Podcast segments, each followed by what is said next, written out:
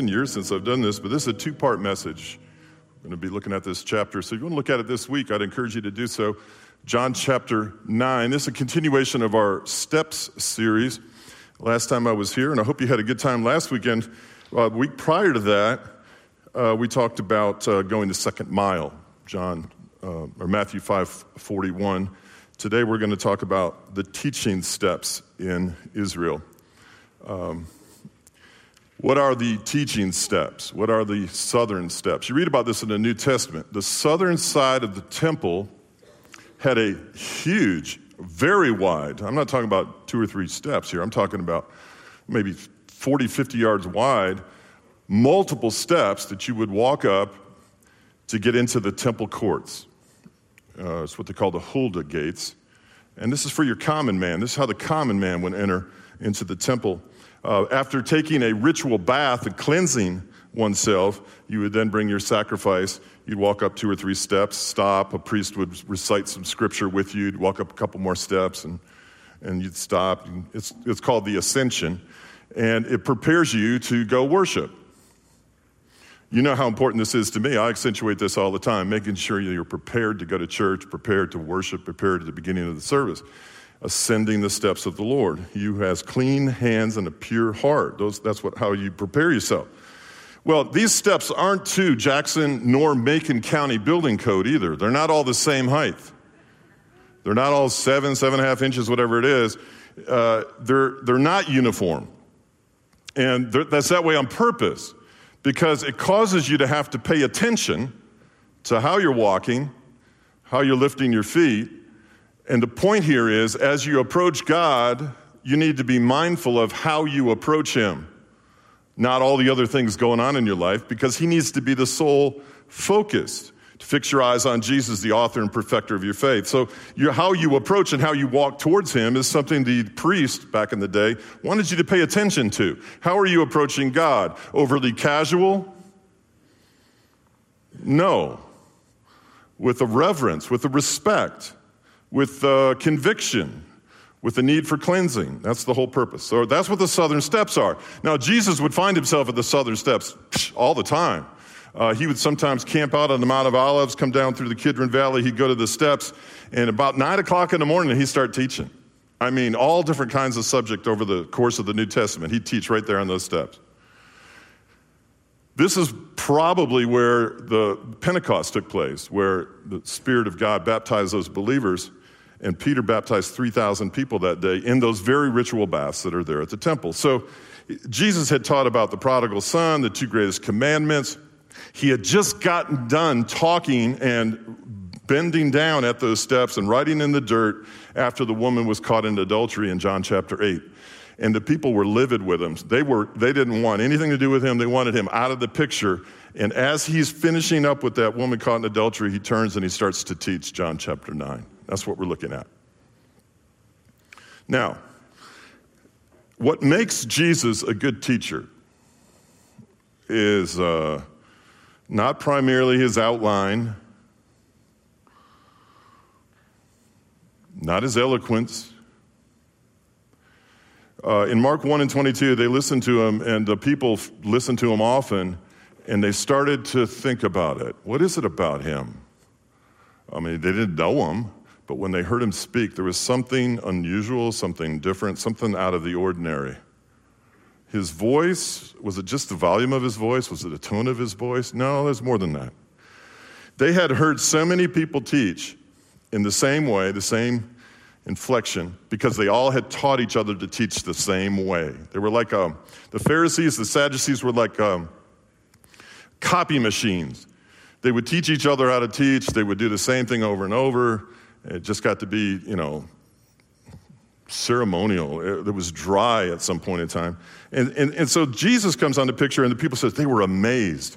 This man taught as he had an authority. He, he had an authority that amazed him when he spoke, and he taught unlike the teachers of the law. So, so for those of you who teach, maybe you have a small group facilitator, you teach Bible studies, whatever the case may be, Please pay attention.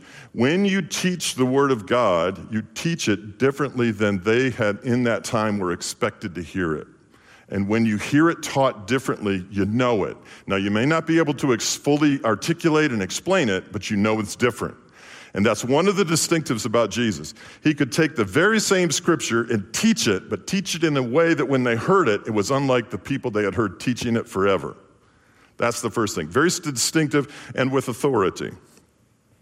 And faith comes by hearing, and hearing by the word of God.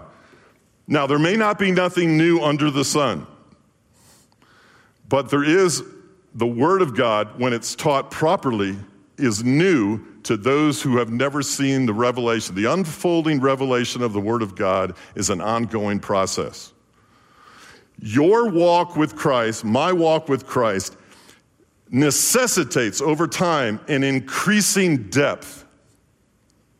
If you're, if you're not having an increasing depth of your understanding of who God is, your experience of who God is, uh, a depth in his understanding of your devotedness and allegiance to him, uh, uh, an understanding and sensitivity to his voice, if there's not a, an ever increasing depth,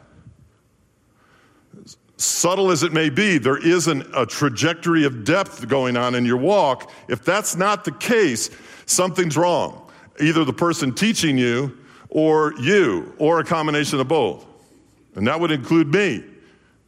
I have to teach in such a way that uh, I don't gravitate to the lowest common denominator of the newest person in the room who's ever been to church. I have a responsibility to you to teach you in such a way that increases the depth of your understanding, the depth of your insight, the depth of your love, the depth of your service, the depth of your life. And that's what a teacher who teaches the Word of God has to take on themselves as responsibility. And this is why James chapter 3, verse 1 says, these, these people that want to be teachers, there's a big, big, big responsibility there. Know that. So the responsibility that Jesus took upon himself is he's got to take these disciples and these people, some of which didn't even know who he was, and he's got to take them from where they are to where he wants them to be, one step at a time, but it has to increase in depth. When uh, Ezekiel in chapter 47 sees water coming under the threshold of the, of the temple, he sees it just dripping, just dripping, just dripping. Then it's ankle deep, then it's knee deep, and then it's waist deep, and then it's so deep you can't cross it. Look back five, ten years, your understanding of the scripture and of the Lord that you worship should have a greater weight to it, a greater resiliency, a greater devotedness, a greater allegiance, and a greater depth of insight. Said another way, your love will abound more and more in knowledge and depth of insight.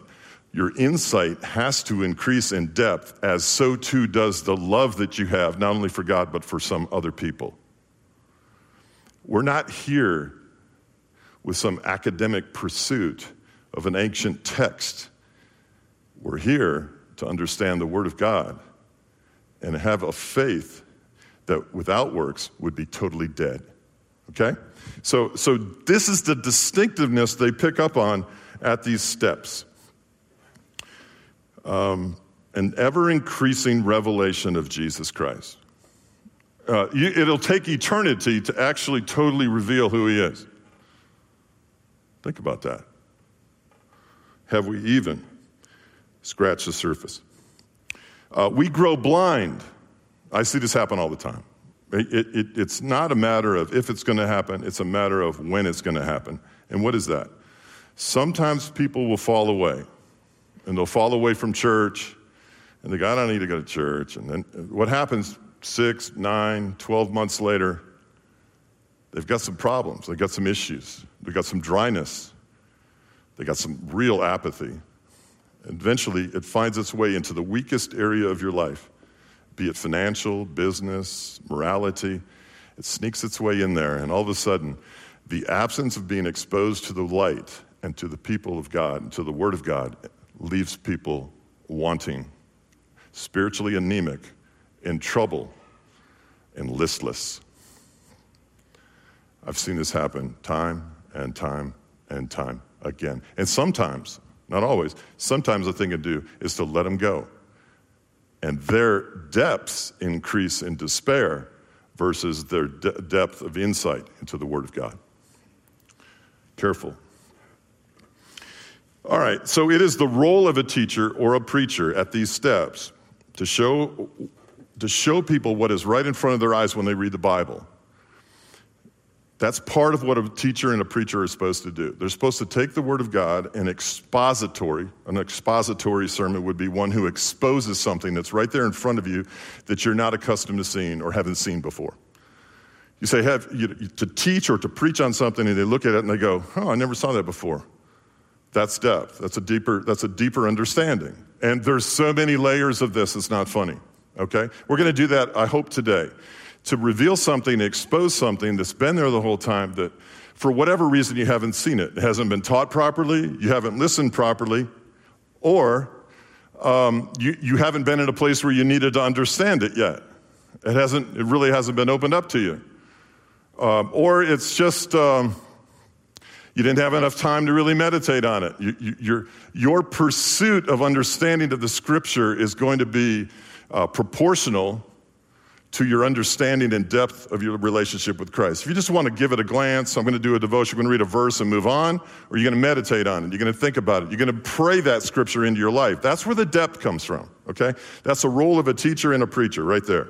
To expose what's there and show you what's there that uh, previous to it, to the, to the telling and teaching of the scripture, you maybe didn't see it. Okay? Not just to do that for that's for revelation's sake, but that's a natural flow of what a teacher and a preacher should do. Should a teacher and a preacher should increase in their understanding and knowledge of the scripture and share it with somebody that they go, okay, I never saw that before. Or that ministered to me. Or that's what I needed to hear. Because you didn't hear it before, you're going to hear it now because the timing is such you need to hear it now, okay? That's how it works, typically. That's the role of a teacher and a preacher. All right, the Pharisees, they're going to come up in this, in this uh, little account here. The Pharisees, um, they're not all that far off, really. They believe in uh, resurrection and they believe in angels, so they're, they're ahead of the Sadducees. They, they were tightwads spiritually, they didn't, they didn't even go there. Um, the Pharisees, keep in mind now, they don't typically deny the fact that Jesus did a miracle. They're not saying he didn't do the miracle. Look closely. They're not saying he didn't do it. They're saying it was Beelzebub or it was the devil. Or he, they're saying it was um, uh, misunderstood or that it shouldn't have been done on the Sabbath. They're not disagreeing with the fact the person's healed. Okay? So keep that in mind as we look through this passage. All right, John 9. Here we go. As he went along, he saw a man blind from birth. His disciples asked him, Rabbi, who sinned, this man or his parents, that he was born blind?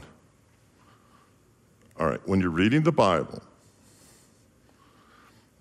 slow it down, man. Just slow it down. I mean, you're looking for slow motion here. You're looking for, uh, let me speak to my uh, football fans here. You're looking for a review of the play in slow motion. You're looking for slow motion, slow down. Less is more. You don't have to read the whole New Testament every morning. One verse would be fine. As he went along, he saw a man blind from birth. His disciples asked him, Rabbi, who sinned, this man or his parents, that he was born blind? They want an explanation, right? All right. They see a guy who can't see. You teenagers, you're gonna, you go to school, you go to homeschool, you, whatever you go, you're gonna see people from time to time, you're gonna look at them and go, why are they the way they are? What happened that they're the way they, way they are? It could be a good way or a, a, a difficult way. Why is that person the way they are? We, I need an explanation. Help me understand that person by understanding their lot in life. They see a blind guy, they go, What happened here? What's, why is this guy blind? All right. I want to crucify him over the question. It's, it's a halfway decent question, but it's missing the point. They want to know why this guy's blind. Now, why do they want to know why he's blind? The same reason the Pharisees want to know why he's blind. Because they want to know from a doctrinal standpoint. They want to know from an orthodox standpoint. They want to know from a denominational standpoint. They want to know from a scriptural standpoint why this guy's blind. Okay, that, even in and of itself, isn't the end of the world. I'd like to know what's going on in the world based on what the scripture has to say about it. I'm not going to get anybody's case about that, but they still miss the point. Jesus looks at him and he doesn't he sees a guy who can't see, but he's not asking the question why he can't see. He's experiencing what the guy feels because he can't see. He's seeing a guy in anguish. He's seeing a guy who's alienated. He's seeing a guy who's lonely. He's seeing a guy who doesn't understand. He's seeing a guy who can't make his way through the crowds. He's seeing a guy who has to beg for a living, can't work. He sees a guy who's riddled with shame, not honor. He sees a guy who just feels like he's no one understands him. Like, why isn't anybody asking about that? See, Jesus is looking at the guy and goes, Why can't he see? Like, I don't want to know the reason why he can't see. Why can't he see? Why don't he just make him see today? See, nobody's seeing that. Now, to their credit, they had seen him open the eyes of a blind man who was born blind at birth, but nonetheless, we don't have that luxury. When we look at someone whose lot in life is far less than ours, we can't not simply just stop at asking the question, why are they in this situation? I mean, there are uh, tons of impoverished people out there who came up in horrible, horrible circumstances, raised in horrible homes with dysfunction and abuse and toxicity and, and, and, uh, and they're just their personalities and their conduct and their, their, their approach to life is just vile and angry and disgusting and they're dishonest and they're mean. So we can ask all day long, why is this person the way they are? And we get the answer, but we're still no closer to a solution just knowing why they act the way they are. Why are they angry? Why are they depressed? Why are they confused? Why do they lash out? Why do certain things trigger them to certain behavior? Well, okay, we can better understand a person by knowing their origin and their family of origin, perhaps. But at the same time, do we ever look at it and go, how can that person actually be totally different? Regardless of the origination of their issue, even it be your spouse, there's certain aspects of your relationship with your spouse, or, or uh, there's some people adopt children or they have foster children. That's a great example. I have a foster child and I don't understand. Well, I know they came from a less than ideal background. Does that explain why they are the way they are? Fine, that's good to know. But at the same time, Jesus looks at a blind man and wants to know how can he see? He doesn't accept the fact they always have to be the way that they are. We don't have to accept the fact that we're always going to have this issue in our life. We're always going to have this vice. We're always going to have this weakness. We're always going to be angry at someone. We're always, whatever the case may be. He doesn't accept the status quo, That's what I'm trying to tell you. And you shouldn't either. We can't, on one hand, worship this God who can do any and everything he wants to do when he wants to do it, and then just accept everything the way that it is, and it's never going to change. The two don't marry each other. They want to know what this guy's deal was that he's blind. His parents, it was his parents, to, like, and that's another thing. You can't go through life always blaming somebody. I'll tell you, one of the most immature, infantile things you can do in life is walk around either complaining or blaming people for everything. Hey, he had just gotten through ministering to a woman caught in adultery. Don't you think it's still on their minds? They want to blame that woman for everything, not the guy, just the woman. Listen to people who always tear other people down and never build anybody up. They're weak, they're empty, they're lost, and they're confused. Anybody that always tears someone else down has got a serious problem. Now, you can ask all day long, why are they that way? Well, the answer is somebody messed them up. You don't have to have all the details, but ask yourself this question How would they go forward not doing that anymore? Some people are so negative, so divisive, so blaming to everyone else. Jesus doesn't go to that. He doesn't do that. You see, what they wanted was a theological explanation. What they wanted was something to better understand what their belief system was. You take enough people and get them together and have enough subject to discuss, you'll end up with multiple denominations because nobody will ever truly agree on why things are the way they are unless they see it through a filter they've been given some sort of orthodoxy, some sort of religion, some sort of acceptable practices, some sort of acceptable understanding of the scripture. As, and think about the audacity and the arrogance of that. As long as we're actually looking at something beyond the surface, look at the audacity Look at the audacity of denominational perspectives on the scripture. Each one says they have the understanding of what it means by looking at it and explaining the world around them. Not all of them are right because they all disagree with one another on various issues. They can't all be right, it's impossible. That what, what we're really saying here is we've come to the conclusion, and we don't really need any other discussion on the practice of, of what it means, what this scripture means to explain life in this world. We've figured it out, and this is who we are now. And God bless you. Have a good day. If you disagree, go go pick up with someone else. They, they'll agree with you. Someone out there will agree with you. Okay, to a certain extent, as long as you keep the core values of your faith the same, the, the inerrancy of the word, the deity of Jesus Christ, the resurrection. Okay, I get all of that. But listen, when you eat of the tree of knowledge again and again and again, you end up looking at a blind man wanting a academic explanation of why he's blind. Though, while asking the question, you're blind to the very question you should be asking what do we do so this guy can see?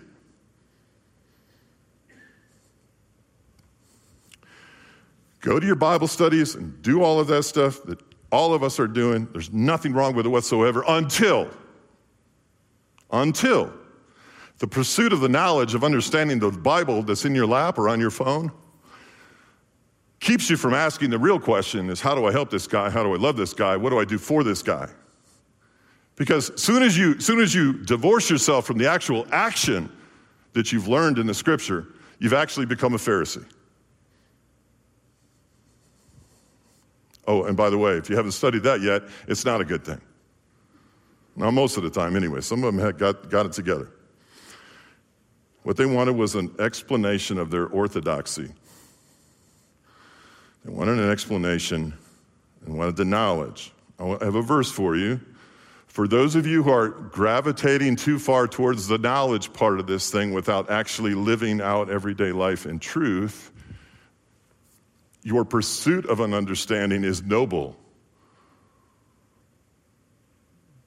but your absence of applying it to other people who are hurting or asking a different question is not. I'll speak on my own behalf. I have to be careful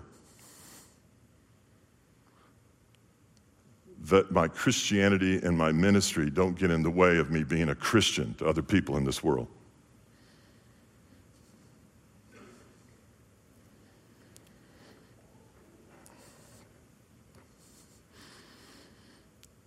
Does anybody know who Katherine Hudson is?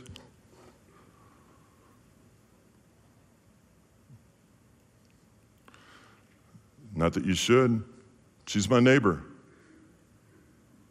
Has been for four or five years.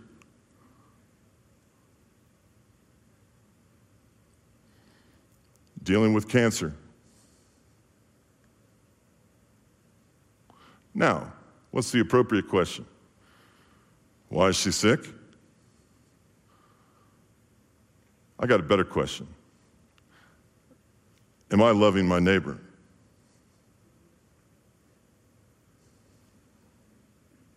First Corinthians 8 and 2. But knowledge puffs up. 1 Corinthians 8 2. But knowledge puffs up while love builds up. The disciples asked the question because it's new and it's, it's the first, it's the first three minutes of the first 15 minute quarter. It's not even close to halftime yet, and they don't really know, so they're asking a question. So I don't fault them for it. I would ask the same question. But we've got a little bit more water under the bridge, and we should be asking a different question at this point in time. Knowledge puffs up, love builds up. I have knowledge that my neighbor's ill. We talk to each other when something goes wrong and I try to fix it. We have knowledge, limited, of what's going on in our life.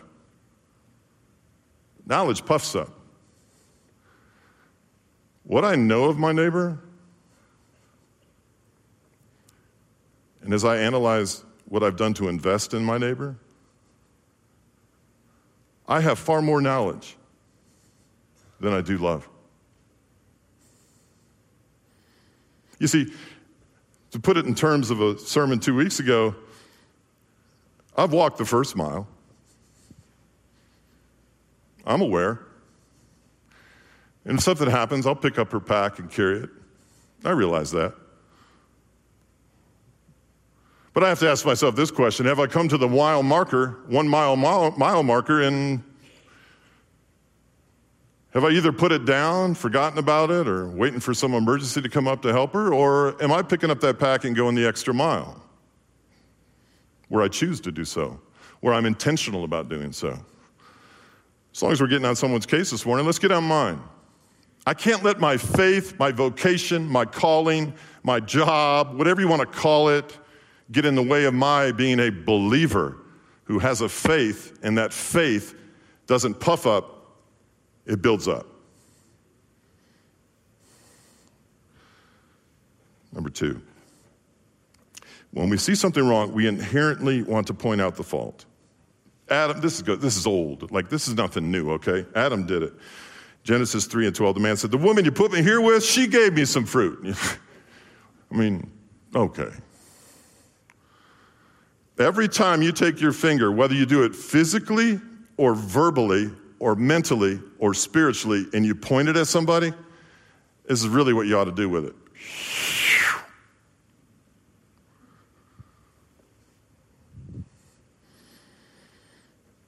The first sinless man said, My will be done.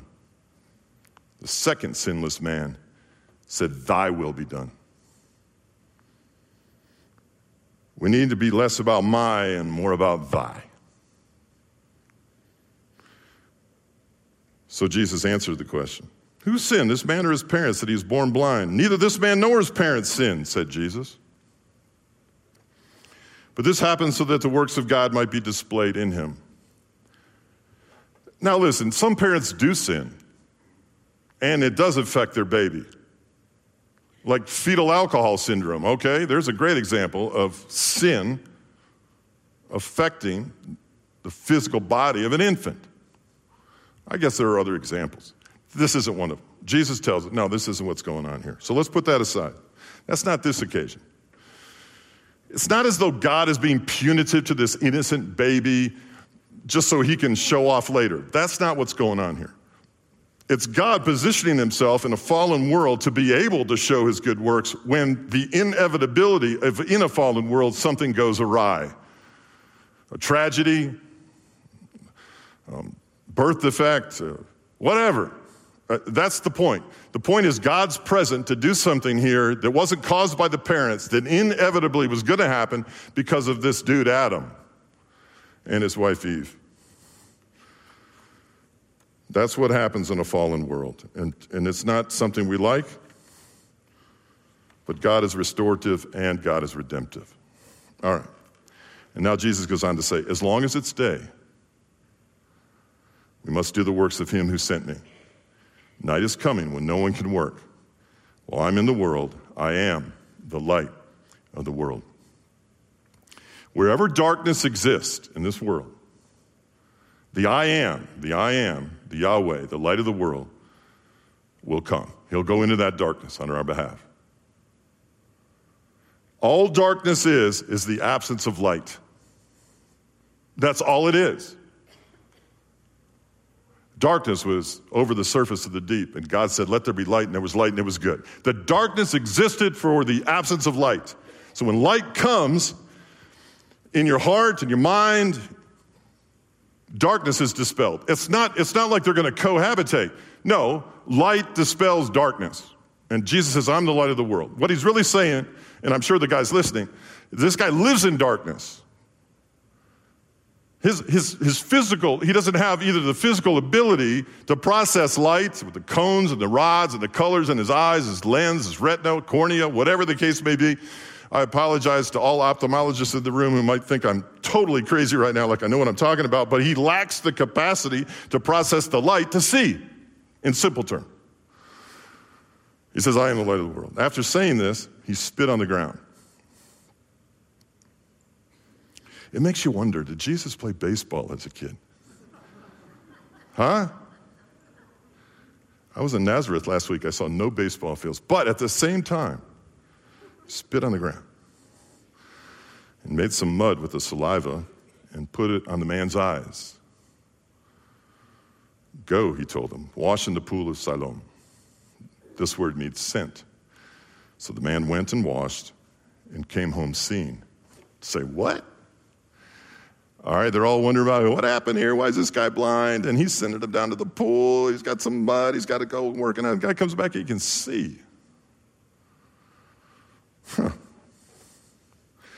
Wow. What do we make of this? Uh, well, yet you, Lord, are our Father, Isaiah 64 and 8. We are the clay. You are the potter. We are the work of your hand. Jesus, being God, creator, present at creation, present in the garden, sees that the man to see is going to need maybe even eyes, maybe even a retina, cornea, eyeball. I don't know. He's got, he's got to create what wasn't created properly. He's not going to fix what was there, he's going to create what isn't there. Because he's the potter, and all a potter needs to create anything is what? Clay. So he starts spitting on the ground, and he's got the right, proper ratio between spit and dust.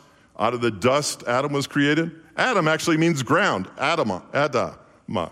So here we go. Here we go.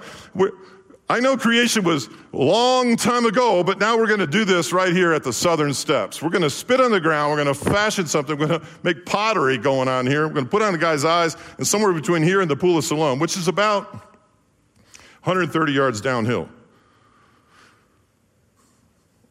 And the guy's going to go down there and wash it off, and he's going to have new eyeballs. I wonder what color his eyes were.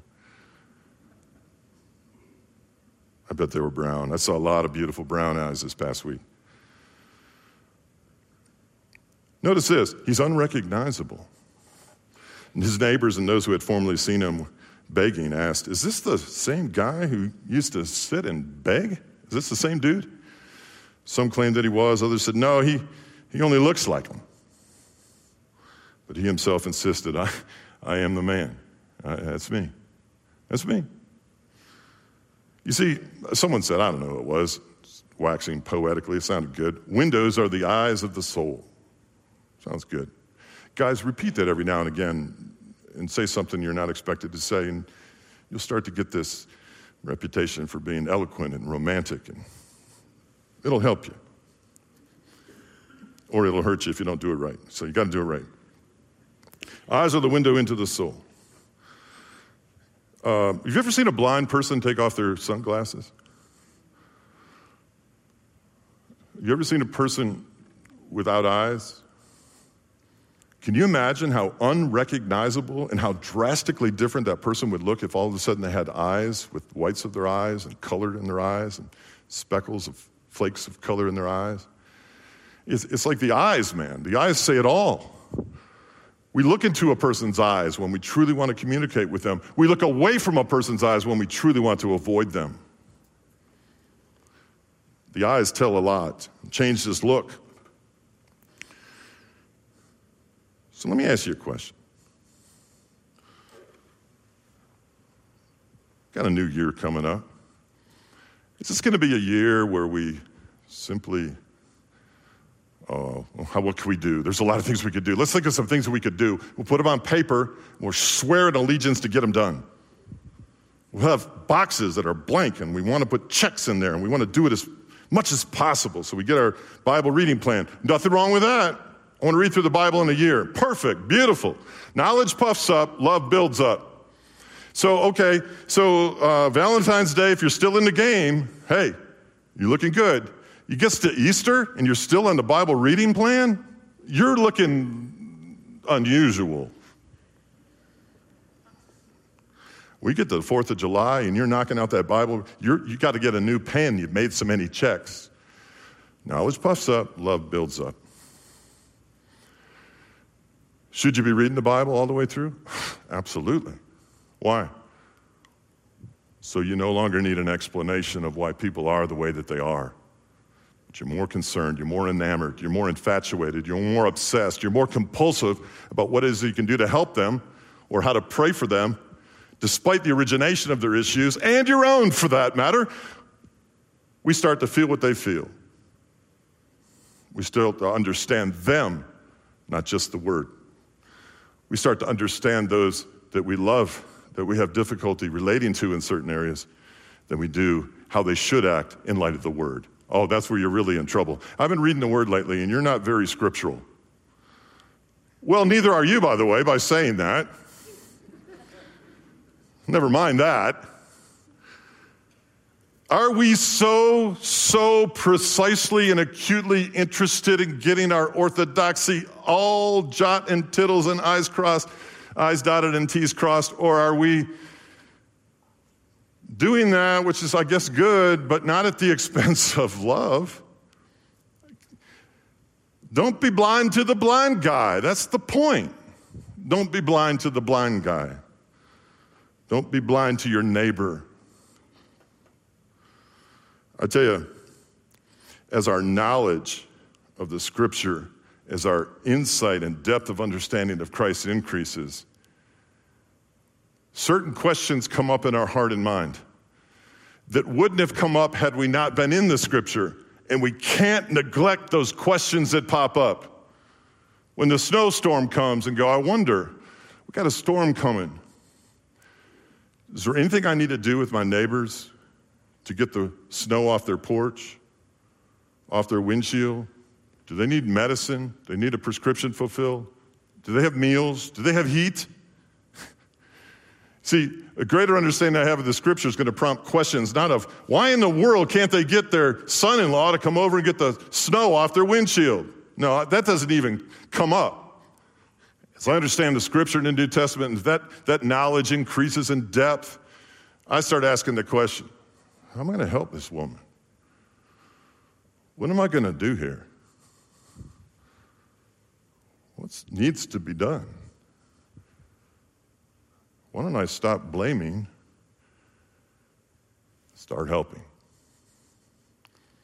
This is the crux of what's going on here at the teaching steps. The teaching steps. And what's he teaching? The scripture? Yeah, I guess. Seems like he is. Hadn't even been written yet. And what he's teaching is not necessarily what they're going to write. That's not going to happen for years. What he's teaching is what to do with what he's saying. The word became flesh and made his dwelling among us. And we've seen his glory, the glory of one and only who came from the Father, full of grace and truth. Faith without works is dead. At one point in time, you were blind. You were. You were spiritually blind. Who helped you the most? Were the people that walk up to you and thought to themselves, why is this guy blind? Why doesn't he see Christ? Didn't his parents take him to church? Why is he blind? Why is he that way? They could have looked at me and said, Why is that guy drunk? Why is he so loud? Why was he so why is he just his life a mess? Didn't they ever really teach that kid anything about Jesus? Well, no, they didn't. But the origin of my problem, I didn't need people asking me that. I already knew that. What I needed was that lady with that huge purse who, after the service, got out a post it note, told me I wasn't leaving the building until she had my name. And she took that post it note and wrote down Gary Hewins. Wrote down the date that I accepted Christ at the altar of that church and sock that thing de- deep down in about three foot of cosmetics and who knows what else. But I can tell you, based on the fact I'm standing here today, that post-it note didn't stay at the bottom of her, po- uh, of her purse. She wasn't asking the question why I was such a loser. She was asking, how do I pray that this kid be a winner? She wasn't blaming me for rejecting Christ and being a blasphemer, cursing his name, using his name in vain. Nobody was blaming me. Nobody was asking, what happened to this guy? No, she grabbed the horns on the altar and probably never let go. and brought this brash, arrogant believer. I've been a believer for 45 minutes. I've been born again for 45 minutes. And one post it note, one question of how I can pray for you, which no one had ever done for me in my whole entire life, caused me to pull off 285 at an exit I never pull off at and sob like a baby for 30 minutes. She saw a blind guy and could care less why I was blind. Didn't blame me or point a finger at me or judge me or criticize me in any way, shape, or form. She did what God's ministry had told her to do. She got a post it note and a cheap big pen and wrote my name down and grabbed the horns of the altar and prayed for the light wherever there was darkness. Let's have our youth band come up here. I love our doctrine. I love the scripture. I like seminary. I like sitting around with people all over the world and all these people are going to be these pastors and all of this stuff. I love, I love sitting around with all the South Koreans in my RTS master's program who wanted to get ordained, all the youth ministers from South Korea, and I'm the old fogey, tall guy in the back who didn't agree with anything they had to say. I loved every conversation I had, but every one of them were irrelevant. Until the people in the room get their diploma, leave with their master's degree, put it in the in a drawer where it belongs and go out there and start loving people.